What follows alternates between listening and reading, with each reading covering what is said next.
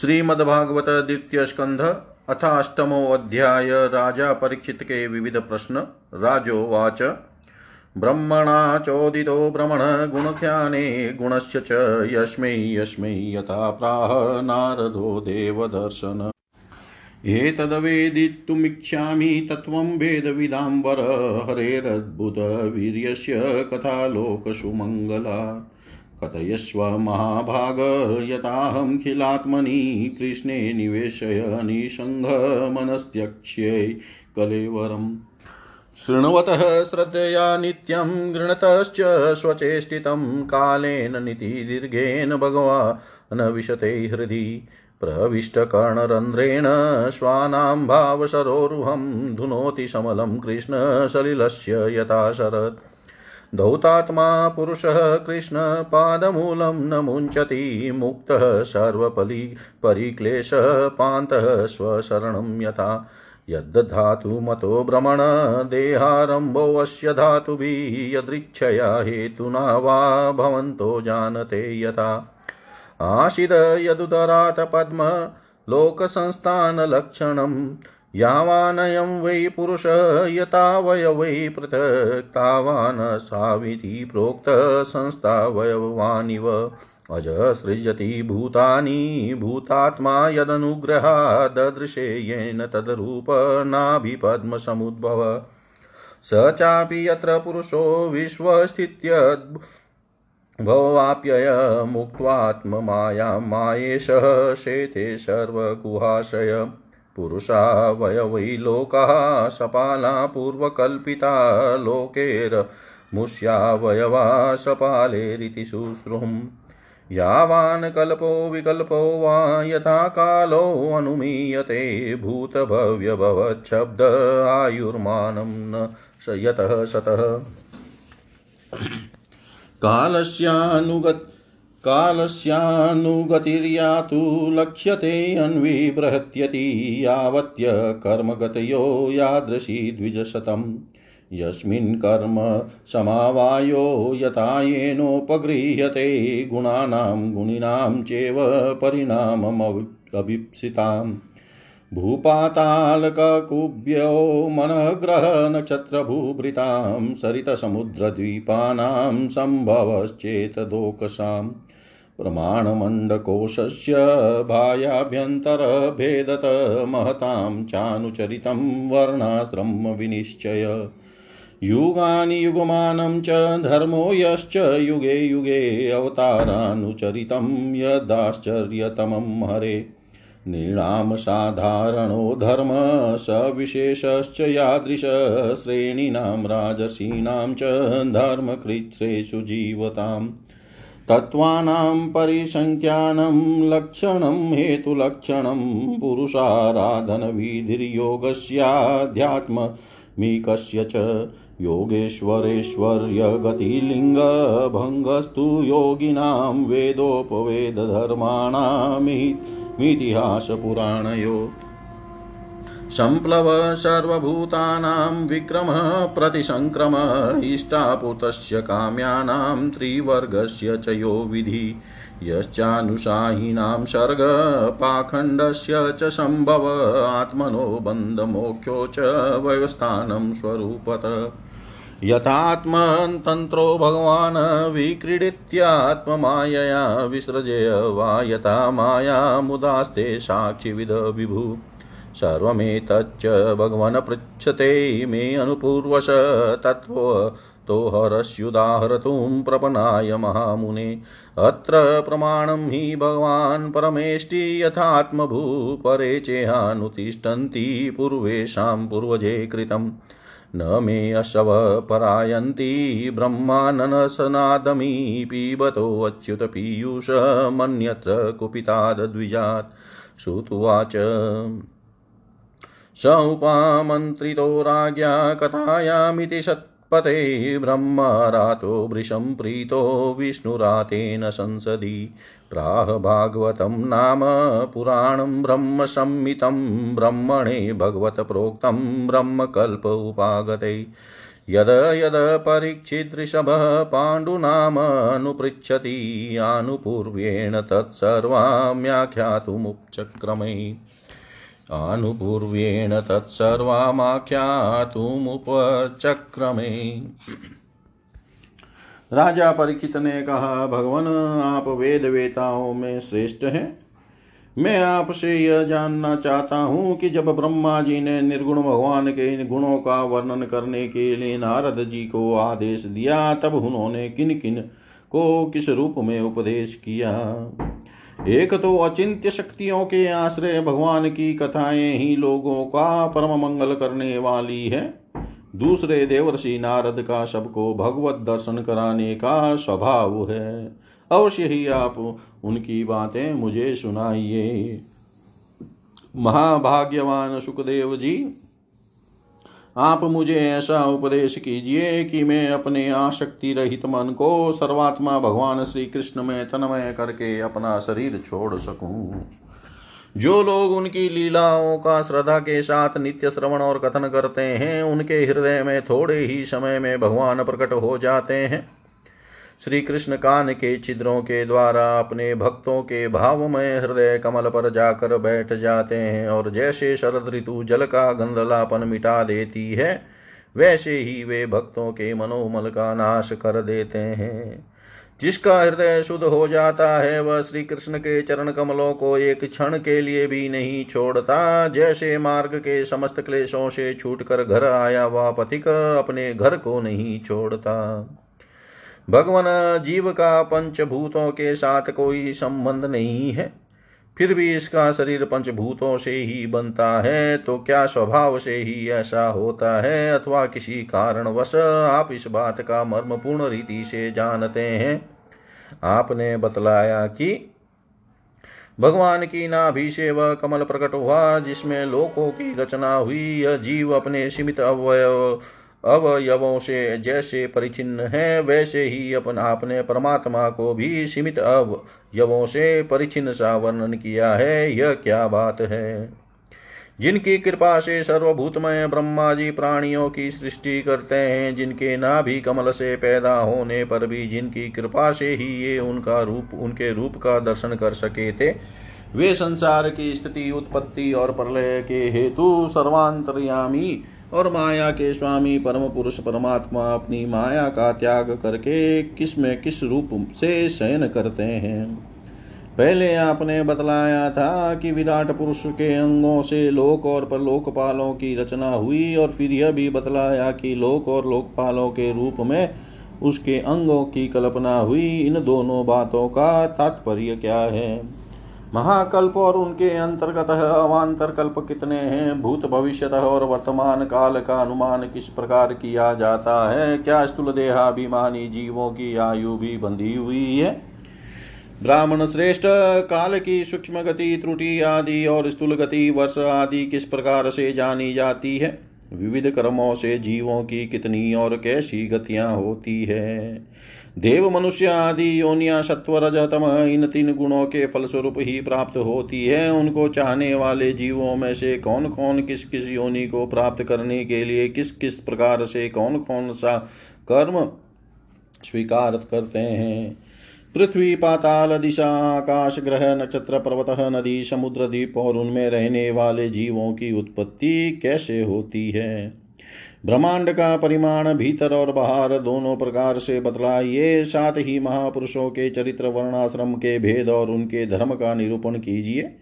युगों के भेद, उनके परिमाण और उनके अलग अलग धर्म तथा भगवान के विभिन्न अवतारों के परम आश्चर्यमय चरित्र भी बतलाइए। मनुष्यों के साधारण और विशेष धर्म कौन कौन से हैं? विभिन्न व्यवसाय वाले लोगों के राजस्वियों के और विपत्ति में पड़े हुए लोगों के धर्म का भी उपदेश कीजिए। तत्वों की संख्या कितनी है? उनके स्वरूप और लक्षण क्या है? भगवान की आराधना की और आध्यात्म योग की विधि क्या है? योगेश्वरों को क्या क्या ऐश्वर्य प्राप्त होते हैं तथा अंत में उन्हें कौन सी गति मिलती है? योगियों का लिंग शरीर किस प्रकार भंग होता है? वेद, उपवेद, धर्मशास्त्र, इतिहास और पुराणों का स्वरूप एवं तात्पर्य क्या है? समस्त प्राणियों की उत्पत्ति, स्थिति और प्रलय कैसे होती है? बावली कुआ कुदवाना आदि स्मार्त यज्ञ याग आदि वेदिक एवं काम्य कर्मों की तथा अर्थ, धर्म, काम के साधनों की विधि क्या है? प्रलय के समय जो जीव प्रकृति में लीन रहते हैं, उनक, उनकी उत्पत्ति कैसे होती है? पाखंड की उत्पत्ति कैसे होती है? आत्मा के बंध मोक्ष का स्वरूप क्या है? और वह अपने स्वरूप में किस प्रकार स्थित होता है? भगवान तो परम स्वतंत्र है। वे अपनी माया से किस प्रकार क्रीड़ा करते हैं और उसे छोड़कर साक्षी के समान उदासीन कैसे हो जाते हैं? भगवान, मैं यह सब आपसे पूछ रहा हूँ। मैं आपकी शरण में हूँ। महामुने, आप कृपा करके क्रमशः इनका तात्विक निरूपण कीजिए। इस विषय में आप स्वयं भू ब्रह्मा के समान परम प्रमाण हैं। दूसरे लोग तो अपनी पूर्व परंपरा से सुनी सुनाई बातों का ही अनुष्ठान करते हैं। भ्रमण आप मेरी भूख प्यास की चिंता न करें। मेरे प्राण कुपित ब्राह्मण के साप के अतिरिक्त और किसी कारण से निकल नहीं सकते, क्योंकि मैं आपके मुखारविंद से निकलने वाली भगवान की अमृतमयी लीला कथा का पान कर रहा हूँ। सूत जी कहते हैं सौन का ऋषियों, जब राजा परीक्षित ने संतों की सभा में भगवान की लीला कथा सुनने के लिए इस प्रकार प्रार्थना की, तब श्री सुखदेव जी को बड़ी प्रसन्नता हुई। उन्होंने उन्हें वही वेद तुल्य श्रीमद्भागवत महापुराण सुनाया, जो ब्रह्म ब्राह्म कल्प के आरंभ में स्वयं भगवान ने ब्रह्मा जी को सुनाया था। पांडुवंश शिरोमणि परीक्षित ने उनसे जो जो प्रश्न किए थे, वे उन सबका उत्तर क्रमशः देने लगे।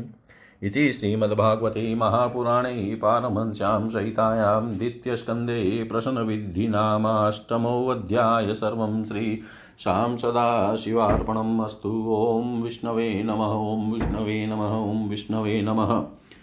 श्रीमद्भागवत द्वितीय स्कंध अथ अध्याय। ब्रह्मा जी का भगवत धाम दर्शन और भगवान के द्वारा उन्हें चतुश्लोकी भागवत का उपदेश। श्री शुकुवाच आत्ममायामृते राजन् परस्यानुभवात्मन न घटेतार्थसम्बन्धः स्वप्नदृष्टुरिवाञ्जसा। बहुरूप इवा भाति, मायया बहुरूपया रममाणो गुणेश्वस्या ममाहमिति मन्यते। यहि वावमहिम्नि स्वे परिस्मिन् कालमाययो रमेत गतसम्मोहस्त्यक्त्वोदास्ते ततो भयम्। आत्मतत्त्वविशुद्ध्यर्थं यदाह भगवानृतं ब्रह्मणे दर्शयन् रूपम् अव्यलीकवृतादृत। स आदिदेवो जगतां परो गुरु स्वधिष्णयमास्ताय शिश्रक्ष्येक्षत तामनाद्य गच्छत द्वसमत्रः समतां प्रपञ्चनिर्माणविधिर्यया भवेत्। स चिन्तयन्द्वयक्षरमेकदाम्बः स्युपाशृणोदद्विर्गति दीर्घतितं वचो विभुस्पर्शेषु यत् षोडशमेकविंशं निष्कञ्चानानां नृपयदधनं विदु। निशम्य तद्वत्रिक्तदृक्षया दिशो विलोकय तन्त्राण्यदपश्यमान। स्वधिष्णयमास्ताय विमृश्य तद्धितं तपस्योपादिष्ट इवादधे मन। दिव्यं सहस्राब्दममोघदर्शनो जितानिलात्मा विचितो भयतीन्द्रिय अतप्यतः स्माखिलोकतापनं तपस्तपि यास्तपतां समाहित। तस्मै सलोकं भगवान् सभाजितः सन्दर्शयामाश परं न यत् परम्। व्यपेतसङ्क्लेशविमोहसाध्वशं स्वदृष्टवद्विबुधैरभिष्टुतम् प्रवर्तते यत्र रजस्तमस्तयो सत्वं च मिश्रं न च कालविक्रम। न यत्र माया किमुता परे हरेरनुव्रता यत्र सुरासुराचिता श्यामावदाता शतपत्रलोचना पिशङ्गवस्त्रा सुरुचसुपेश च।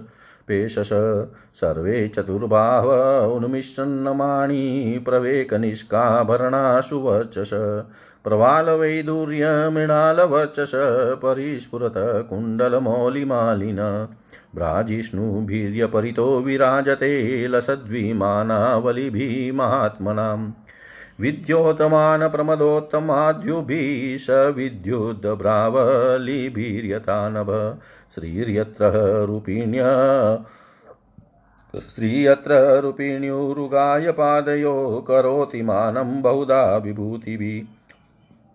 प्रेङ्कं श्रिताया कुसुमाकारानुगैर्वीर्गयमाना प्रियकर्म गायति। ददर्श तत्राखिलसात्वतां पतिं, श्रियपतिं, यज्ञपतिं, जगत्पतिं। सुनन्दनन्द सुनन्दनन्दप्रबलाहरणादिभिः स्वपाशदमुख्यै परिसेवितं विभुं। धृत्यप्रसादाभिमुखं दृगाशवं, प्रसन्नहासारुणलोचनाननम्। किरीटिनं, कुण्डलिनं, चतुर्भुजं, पीताम्बरं वक्षसि लक्षितं श्रिया। अर्घ्यहरणीयासनमास्थितं पुरं वृतं चतुषोडशपञ्चशक्तिभिः युक्तं भगेश्वैरितरत्र चाध्रुवैः स्व एव धामन रममाणमीश्वरम् तदर्शनालादपरिप्लुतान्तरो हस्य तनु प्रेमभराश्रुलोचन ननाम पादाम्बुजमस्य विश्वसृग यतपारं हंस्येन पताधिगम्यते।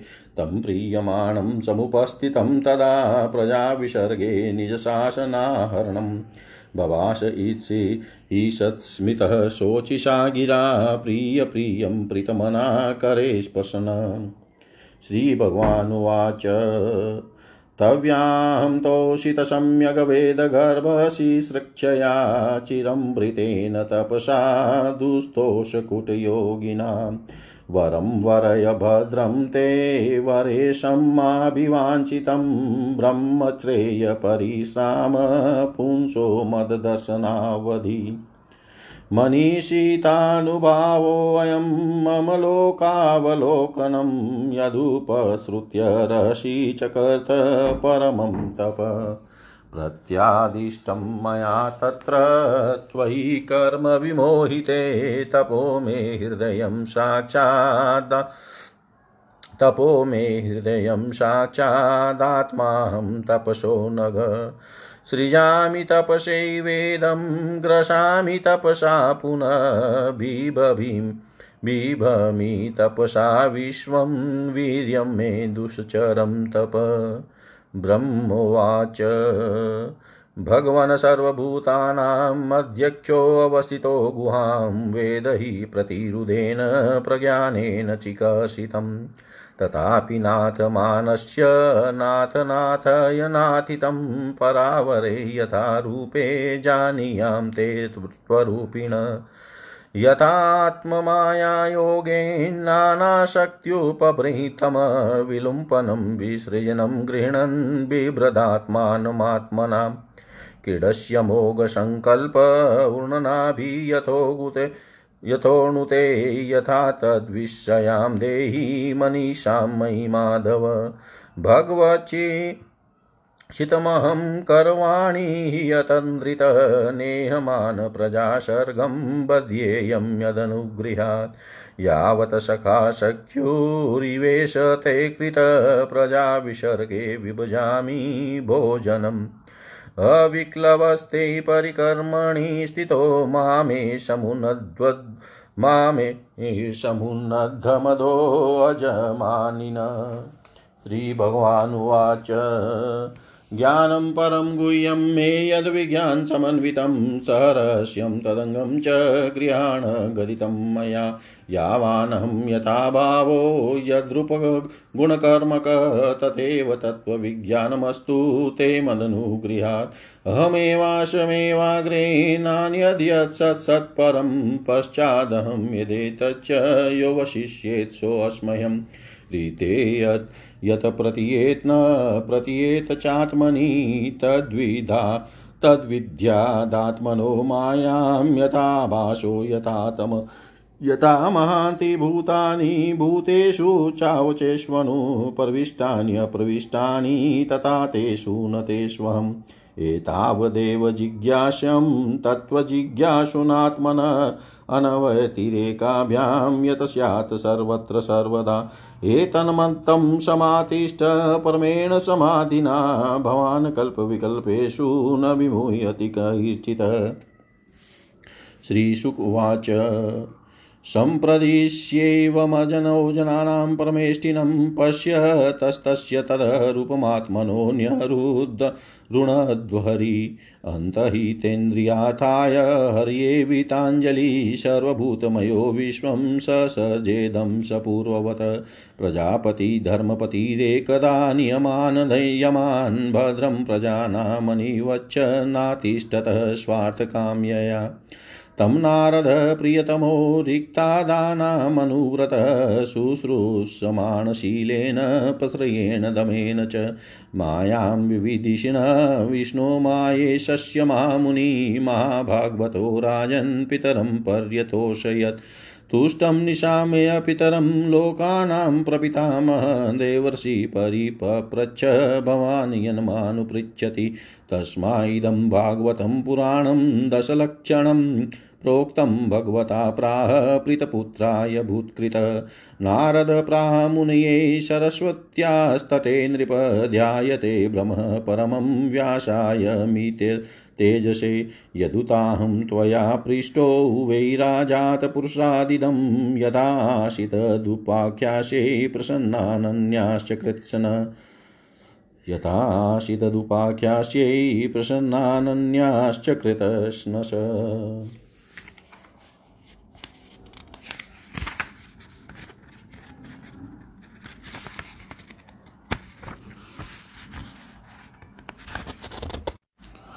श्री सुखदेव जी ने कहा, परीक्षित, जैसे स्वप्न में देखे जाने वाले पदार्थों के साथ उसे देखने वाले का कोई संबंध नहीं होता।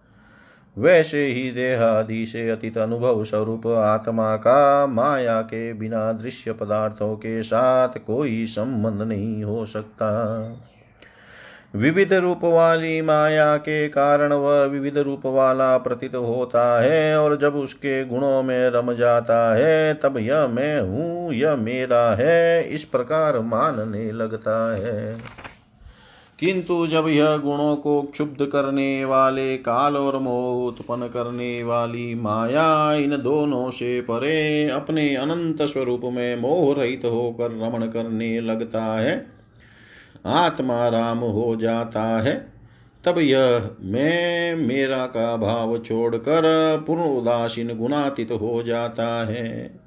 ब्रह्मा जी की निष्कपट तपस्या से प्रसन्न होकर भगवान ने उन्हें अपने रूप का दर्शन कराया और आत्म तत्व के ज्ञान के लिए उन्हें परम सत्य, परमार्थ वस्तु का उपदेश किया। वही बात मैं तुम्हें सुनाता हूँ। तीनों लोकों के परम गुरु आदि देव ब्रह्मा जी अपने जन्म स्थान कमल पर बैठकर सृष्टि करने की इच्छा से विचार करने लगे। परंतु जिस ज्ञान दृष्टि से सृष्टि का निर्माण हो सकता था और जो सृष्टि व्यापार के लिए वांछनीय है, वह दृष्टि उन्हें प्राप्त नहीं हुई।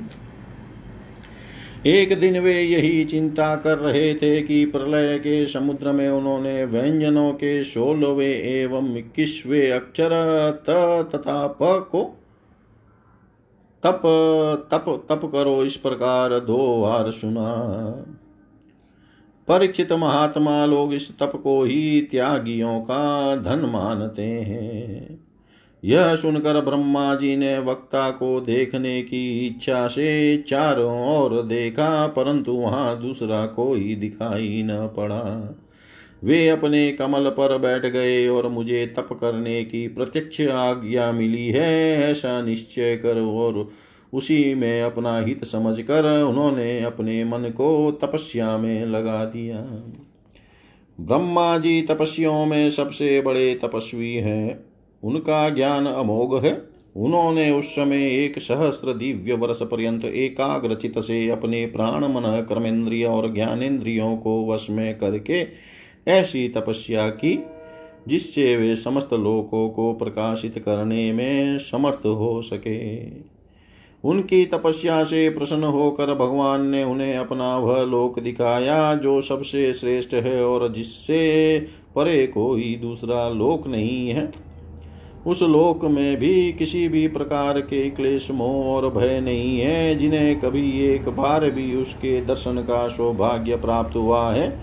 वे देवता बार बार उसकी स्तुति करते रहते हैं। वहाँ रजोगुण, तमोगुण और इनसे मिला हुआ सत्व गुण भी नहीं है। वह न काल की, दाल की गलती है और न माया ही कदम रख सकती है। फिर माया के बाल बच्चे तो जा ही कैसे सकते हैं? वहाँ भगवान के वे पार्षद निवास करते हैं, जिनका पूजन देवता और दैत्य दोनों ही करते हैं। उनका उज्ज्वल आभा से युक्त श्याम शरीर सतदल कमल के समान, कोमल नेत्र और पीले रंग के वस्त्र से शोभायमान है। अंग अंग से राशि राशि सौंदर्य बिखरता रहता है। वे कोमलता की मूर्ति है। सभी के चार चार भुजाएँ हैं। वे स्वयं तो अत्यंत तेजस्वी है ही। मणि जटित स्वर्ण के प्रभा में आभूषण भी धारण किए रहते हैं। उनकी छवि मूँगे, वे दुर्यमणि और कमल के उज्ज्वल तंतु के समान है। उनके कानों में कुंडल, मस्तक पर मुकुट और कंठ में मालाएँ शोभायमान है। जिस प्रकार आकाश बिजली सहित बादलों से शोभायमान होता है, वैसे ही वह लोक मनोहर कामिनियों की कांति से युक्त महात्माओं के दिव्य तेजोमय विमानों से स्थान स्थान पर सुशोभित होता रहता है। उस वैकुंठ लोक में लक्ष्मी जी सुंदर रूप धारण करके अपनी विविध विभूतियों के द्वारा भगवान के चरण कमलों की अनेकों प्रकार से सेवा करती रहती है। कभी कभी जब वे झूले पर बैठकर अपने प्रियतम भगवान की लीलाओं का गायन करने लगती है, तब उनके सौंदर्य और सुरभि से उन्मत होकर भौरे स्वयं उन लक्ष्मी जी का गुणगान करने लगते हैं। ब्रह्मा जी ने देखा कि उस दिव्य लोक में समस्त भक्तों के रक्षक लक्ष्मीपति, यज्ञपति एवं विश्वपति भगवान विराजमान है। सुनंद नंद प्रबल और अहरणा आदि मुख्य मुख्य पार्षद गण उन प्रभु की सेवा कर रहे हैं। उनका मुख कमल प्रसाद, मधुर मुस्कान से युक्त है। आँखों में लाल लाल डोरियाँ हैं। बड़ी मोहक और मधुर चितवन है। ऐसा जान पड़ता है कि अभी अभी अपने प्रेमी भक्त को अपना सर्वस्व दे देंगे।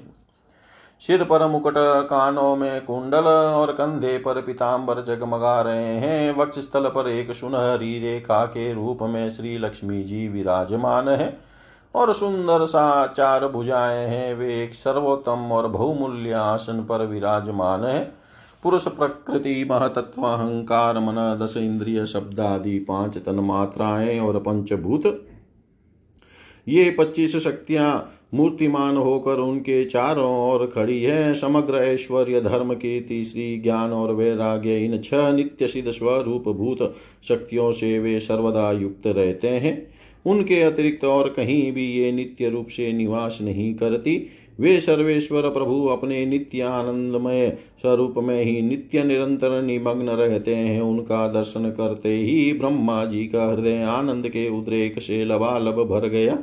शरीर पुलकित हो, उठा नेत्रों में प्रेमाश्रु छलक आए। ब्रह्मा जी ने भगवान के उन चरण कमलों में जो जो जो परमहंसों के निवृत्ति मार्ग से प्राप्त हो सकते थे, सिर झुकाकर प्रणाम किया। ब्रह्मा जी के प्यारे भगवान अपने प्रिय ब्रह्मा को प्रेम और दर्शन के आनंद में निमग्न शरणागत तथा प्रजा सृष्टि के लिए आदेश देने के योग्य देखकर बहुत प्रसन्न हुए। उन्होंने ब्रह्मा जी से हाथ मिलाया तथा मंद मुस्कान से अलंकृत वाणी में कहा, श्री भगवान ने कहा, ब्रह्मा जी, तुम्हारे हृदय में तो समस्त वेदों का ज्ञान विद्यमान है। तुमने सृष्टि रचना की इच्छा से चीर काल तक तपस्या करके मुझे भली भांति संतुष्ट कर दिया है। मन में कपट रखकर योग साधन करने वाले मुझे कभी प्रसन्न नहीं कर सकते। तुम्हारा कल्याण हो, तुम्हारी जो अभिलाषा हो, वही वर मुझसे मांग लो, क्योंकि मैं मुँह मांगी वस्तु देने में समर्थ हूँ। ब्रह्मा जी जीव के समस्त कल्याणकारी साधनों का विश्राम पर्यवसान मेरे दर्शन में ही है। तुमने मुझे देखे बिना ही उसे सुने जल में मेरी वाणी सुनकर इतनी घोर तपस्या की है। इसी से मेरी इच्छा से तुम्हें मेरे लोक का दर्शन हुआ है।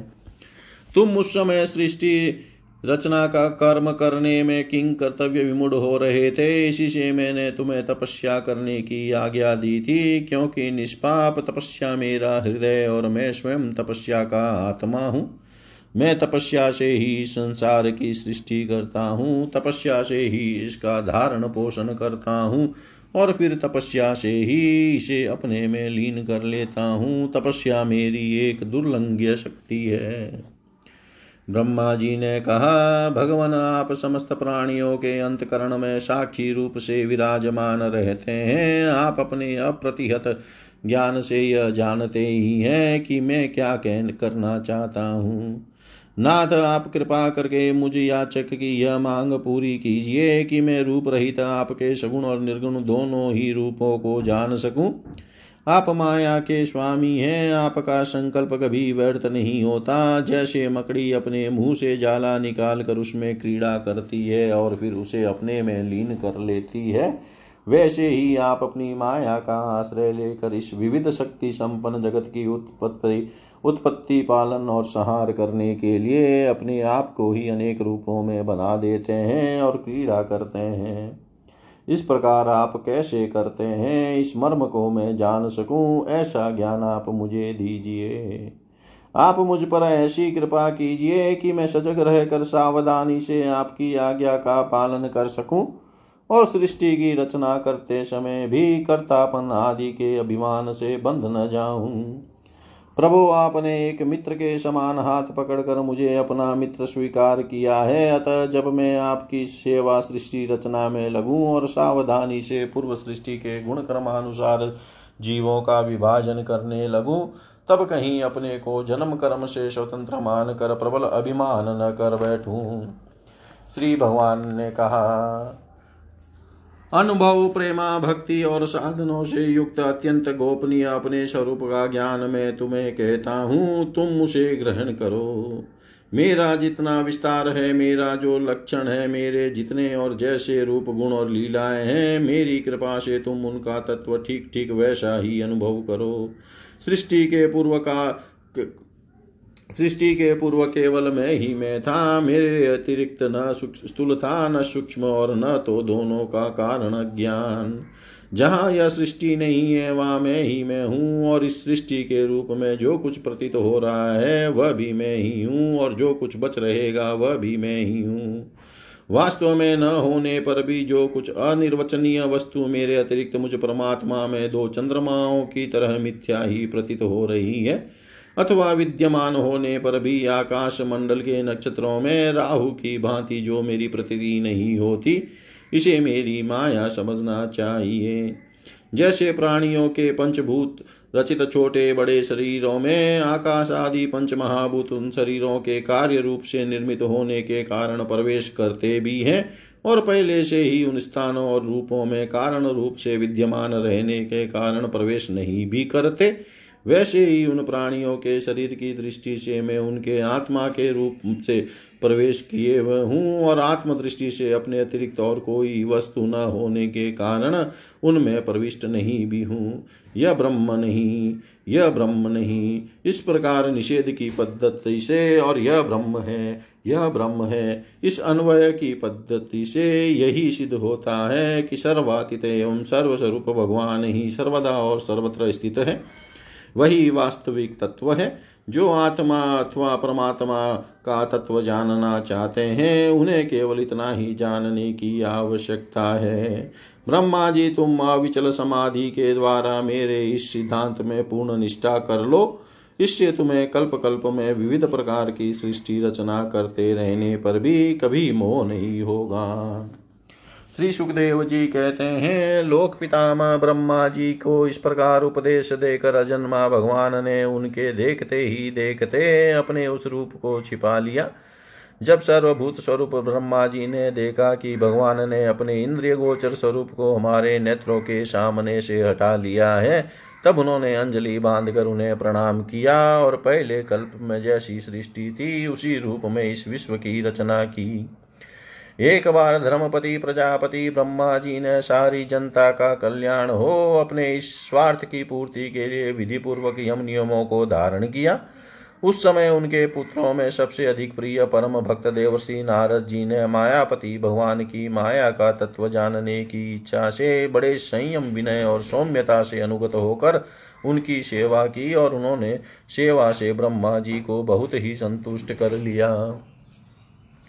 परीक्षित जब देवर्षि नारद ने देखा कि मेरे लोक पितामह पिताजी मुझ पर प्रसन्न है, तब उन्होंने उनसे यही प्रश्न किया, जो तुम मुझसे कर रहे हो, उनके प्रश्न से ब्रह्मा जी और भी प्रसन्न हुए। फिर उन्होंने यह दस लक्षण वाला भागवत पुराण अपने पुत्र नारद को सुनाया, जिसका स्वयं भगवान ने उन्हें उपदेश किया था। परीक्षित जिस समय मेरे परम तेजस्वी पिता सरस्वती के तट पर बैठकर परमात्मा के ध्यान में मग्न थे उस समय देवर्षि नारद जी ने वही भागवत उन्हें सुनाया। तुमने मुझसे जो यह प्रश्न किया है कि विराट पुरुष से इस जगत की उत्पत्ति कैसे हुई, तथा दूसरे भी जो बहुत से प्रश्न किए हैं, उन सब का उत्तर मैं उसी भागवत पुराण के रूप में देता हूँ। इति श्रीमद्भागवते महापुराणे पारमहंस्यां सहितायां द्वितीयस्कन्धे नमोऽध्याय सर्वं श्री सां सदाशिवार्पणम् अस्तु। ॐ विष्णवे नमः ॐ विष्णवे नमः। ॐ विष्णवे नमः।